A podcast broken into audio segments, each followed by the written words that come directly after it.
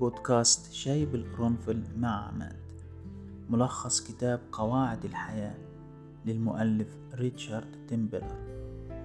يقدم لنا الكاتب من خلال كتاب قواعد الحياة مجموعة من النصائح والوصفات السحرية التي نستطيع من خلالها أن نعيش حياة مليئة بالسعادة والنجاح والإنجازات المثمرة.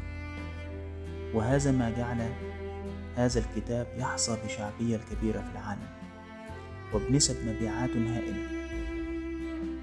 وفيما يلي سنسلط الضوء على أهم القواعد والإرشادات المهمة التي جاءت في هذا الكتاب. يقول المؤلف سوف أسرد فيما يلي قواعدي الخاصة بالحياة. إنها ليست محفورة على حجر كما إنها ليست سرية أو صعبة وتقوم بشكل كامل على الأشخاص السعداء الناجحين. لقد لاحظت أن السعداء هم الذين يتبعون معظم هذه القواعد كما أن البؤساء هم الذين لا يتبعونها. إن الشخص الناجح لا يدرك في العادة إنه, أنه الشخص الذي يلعب بشكل طبيعي وفق هذه القواعد. أما الأشخاص الأقل تلقائية فسوف يشعرون عادة أن سمة شيء ناقص في حياتهم وسوف يقضون كل حياتهم بحثا عن هذا الشيء بحثا عن أنفسهم عن المعجزة. التي سوف تضيف إلى حياتهم المعنى وتملأ الفراغ الذي بداخلهم ولكن الإجابة مع ذلك تكون أبسط كثيرا لأن كل المطلوب هو مجرد إجراء تغييرات بسيطة في السلوك. القاعدة الأولى تحري السرية. قد تكون هناك بالفعل أوقات تشعر فيها برغبة في التحدث مع الغير بشأن ما تفعله. لأنك وهو أمر طبيعي تماما تريد أن يشاركك أحد ما تشعر به. حسنا. لا يمكنك أن تفعل ذلك ولا يسعك أن تفعل ذلك. دع الآخرين يكتشفوا من تلقاء أنفسهم ما أنت بصدده. قد تظن أن هذا الأمر ليس منصفا ولكنه في واقع الأمر أكثر إنصافا مما تظن. لأنك ببساطة إن أخبرت الآخرين فسوف يسعون لتجنبك كما إننا جميعا نكره. من يعظنا. إن الأمر أشبه في واقع الأمر بمحاولة الإقلاع عن التدخين واكتشاف حياة أكثر صحة. إذ تنتابك فجأة الرغبة في تغيير كل أصدقائك المدخنين. المشكلة هي أنهم لم يستعدوا بعد للإقدام على هذه الخطوة. وقد يصفوك بالمتكبر أو المتباهي بل والأسوأ من ذلك قد يصفوك بالمدخن الصادق وكم نكره جميعا كل هذا؟ إذا القانون الأول ببساطة شديدة هو لا تعص ولا تسعى لتغيير الغير. لا تصيح بأعلى صوتك من أعلى السطح ولا حتى تنوه إلى الأمر. القاعدة الثانية سوف يتقدم بك العمر ولكنك لن تصبح بالضرورة أكثر حكمة. هناك افتراض بأنه كلما تقدم بنا العمر أصبحنا أكثر حكمة. ولكن هذا ليس صحيحا بالضرورة. القانون هو أننا قد نبقى كما نحن. قد نظل نقترف نفس الأخطاء. ولكننا فقط سوف نفترض أننا نقوم بأخطاء جديدة وأخطاء مختلفة. هذا كل ما في الأمر. سوف نتعلم من التجارب وقد لا نقدم على نفس الأخطاء ثانية ولكننا سوف نفعل أخطاء جديدة تماما. ولكن السر هو قبولك ذلك وعدم محاسبة نفسك وتوبيخها عندما تسقط فريسة للأخطاء الجديدة. إن القانون في واقع الأمر هو كن مترفقا بنفسك عندما تسقط في مثل هذه الأخطاء. كن متسامحا ومتقبلا أن هذا يمثل جزءا من التقدم في العمر الذي لا يجب أن يكون ملازما لاكتساب الحكمة بالنظر إلى الماضي قد تكون لدينا القدرة على رؤية الأخطاء التي سقطنا فيها ولكننا مع ذلك لا نملك القدرة على رؤية الأخطاء التي ما زالت في انتظارنا لأن الحكمة لا تعني عدم اقتراف الأخطاء وإنما تعني تعلم كيفية الإفلات منها بكرامتنا وسلامتنا العقلية. القاعدة الثالثة. اقبل. فما حدث قد حدث. الكل يقترف أخطاء وأحيانا تكون هذه الأخطاء أكثر خطورة. وفي الغالب تكون هذه الأخطاء عادة غير متعمدة أو شخصية. وأحيانا قد لا يعي الشخص ما يفعله وهذا يعني أنه إذا أساء الأشخاص التصرف مع شخص ما فهذا لا يعني بالضرورة أن الخطأ كان مقصود ولكنه كان نابعا من السذاجة أو الحماقة. إن كنت تريد أن تتخلص من كل مشاعر الاستياء والندم والغضب فإنه يمكنك أن تقبل بأنك كائن بشري رائع بسبب كل الأشياء السيئة التي حدثت معك أن ما وقع قد وقع ويجب أن تتكيف معه لا تنعت الأشياء بجيد أو سيء. اعلم أن هناك بعض الأشياء التي تكون بالطبع سيئة ولكن الطريقة التي نسمح فيها للأشياء بأن تؤثر علينا هي السيئة كما يمكنك أن تتحرر من كل هذه الأشياء وأن تتحرر من الشعور بالاستياء وتحتوي. هذا السوء باعتباره تجربة إيجابية وليست سلبية فإن ما حدث قد حدث. وأنت بحاجة الآن لأن تتخطاه. القاعدة الرابعة اقبل نفسك. إن قبلت بأن ما حدث قد حدث فسوف تقبل نفسك كما هي. لن يسعك أن تعود إلى الوراء لكي تغير شيئا. أي عليك أن تعمل من واقع نفسك.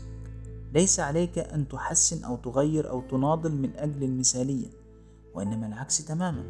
فقط اقبل نفسك. هذا يعني أن تقبل كل عقدك مشاكلك العاطفية كل الجراح الألام كل الضعف كل ما تموج به نفسك. وهذا لا يعني أيضا أننا كلنا سعداء بكل ما فينا.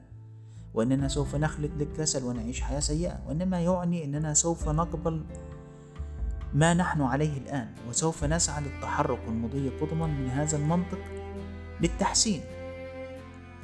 أما ما لا نفعله فهو أن نقضي على أنفسنا لأن بها جوانب لا تروق لنا.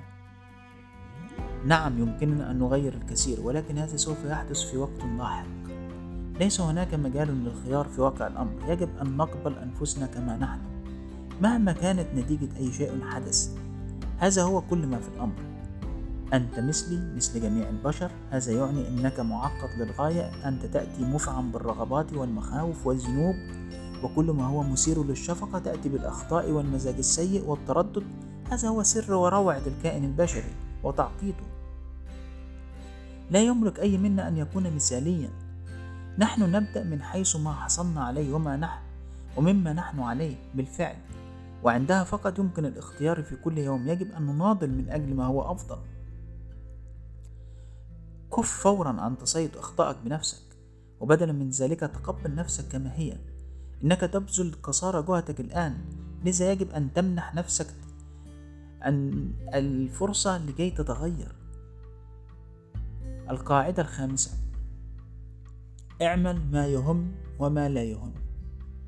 أعتقد أن القانون يعني أن تركز على ما هو مهم بالنسبة إليك وبالنسبة لحياتك وأن تجري تغييرات إيجابية لكي تضمن إسعاد نفسك. هذا لا يعني رسم خطط مستقبلية طويلة المدى وإنما يعني أن تعرف بشكل عام الغاية التي تمضي إليها وما تفعل. ابقى يقظا بدلا من أن تبقى نائما. هناك بعض الأشياء التي تهم في الحياة والكثير من الأشياء التي لا تهم بالمرة ولن تحتاج إلى الكثير من الجهد للتمييز بينهما. كما أن هناك الكثير من الأشياء الأخرى التي لا تهم ولكن يمكنك أن تختار بينها أنا لا أعني بهذا الكلام أن نتخلى عن الترفيه كليا في حياتنا بل يمكننا أن نقدم على أفعال وأشياء ليست ذات أهمية ولا أجد هناك بأسا في ذلك. تخصيص وقت الأصدقاء والأحباء أمر مهم ومعرفة صيحات الموضة ليست مهمة. سداد الدين أمر مهم ولكن نوع مسحوق الغسيل التي تستخدمه ليس مهم. رعاية الأبناء وتلقينهم قيما حقيقية أمر مهم. ولكن اقتناء آخر صيحات الموضة في ملابسهم لا يهم. هل فهمت ما أعنيه؟ فكر في كل الأشياء المهمة التي تقوم بها واستكثر منها. القاعدة السادسة كن مرنا في تفكيرك. بمجرد أن تكتسب فكرا متبلور جامد مهيكل تكون قد خسرت معركتك. ومجرد أنك تملك كل الإجابات فسوف تكف عن الحركة. وعندما تستقر على طرق ثابتة تكون بالفعل قد أصبحت جزءا من التاريخ. لكي تحصد مكاسب الحياة عليك أن تبقي كل الخيارات مفتوحة ومتاحة أمامك. عليك أن تبقى على مونة فكرك وحياتك. يجب أن تكون مستعدا للانحناء عند هبوب العاصفة. وأقسم إنها دائما ما تهب عندما تكون في أقل الأوقات استعدادا لها. في اللحظة التي تقرر فيها أن تتبنى نمطا مستقرا تكون قد حكمت على نفسك بالسقوط على جانب الطريق. قد تكون بحاجة لأن تختبر تفكيرك بمنتهى الدقة لكي تدرك ما أعنيه. أن التفكير المرن هو, ما هو أشبه ما يكون بالفنون الحربية.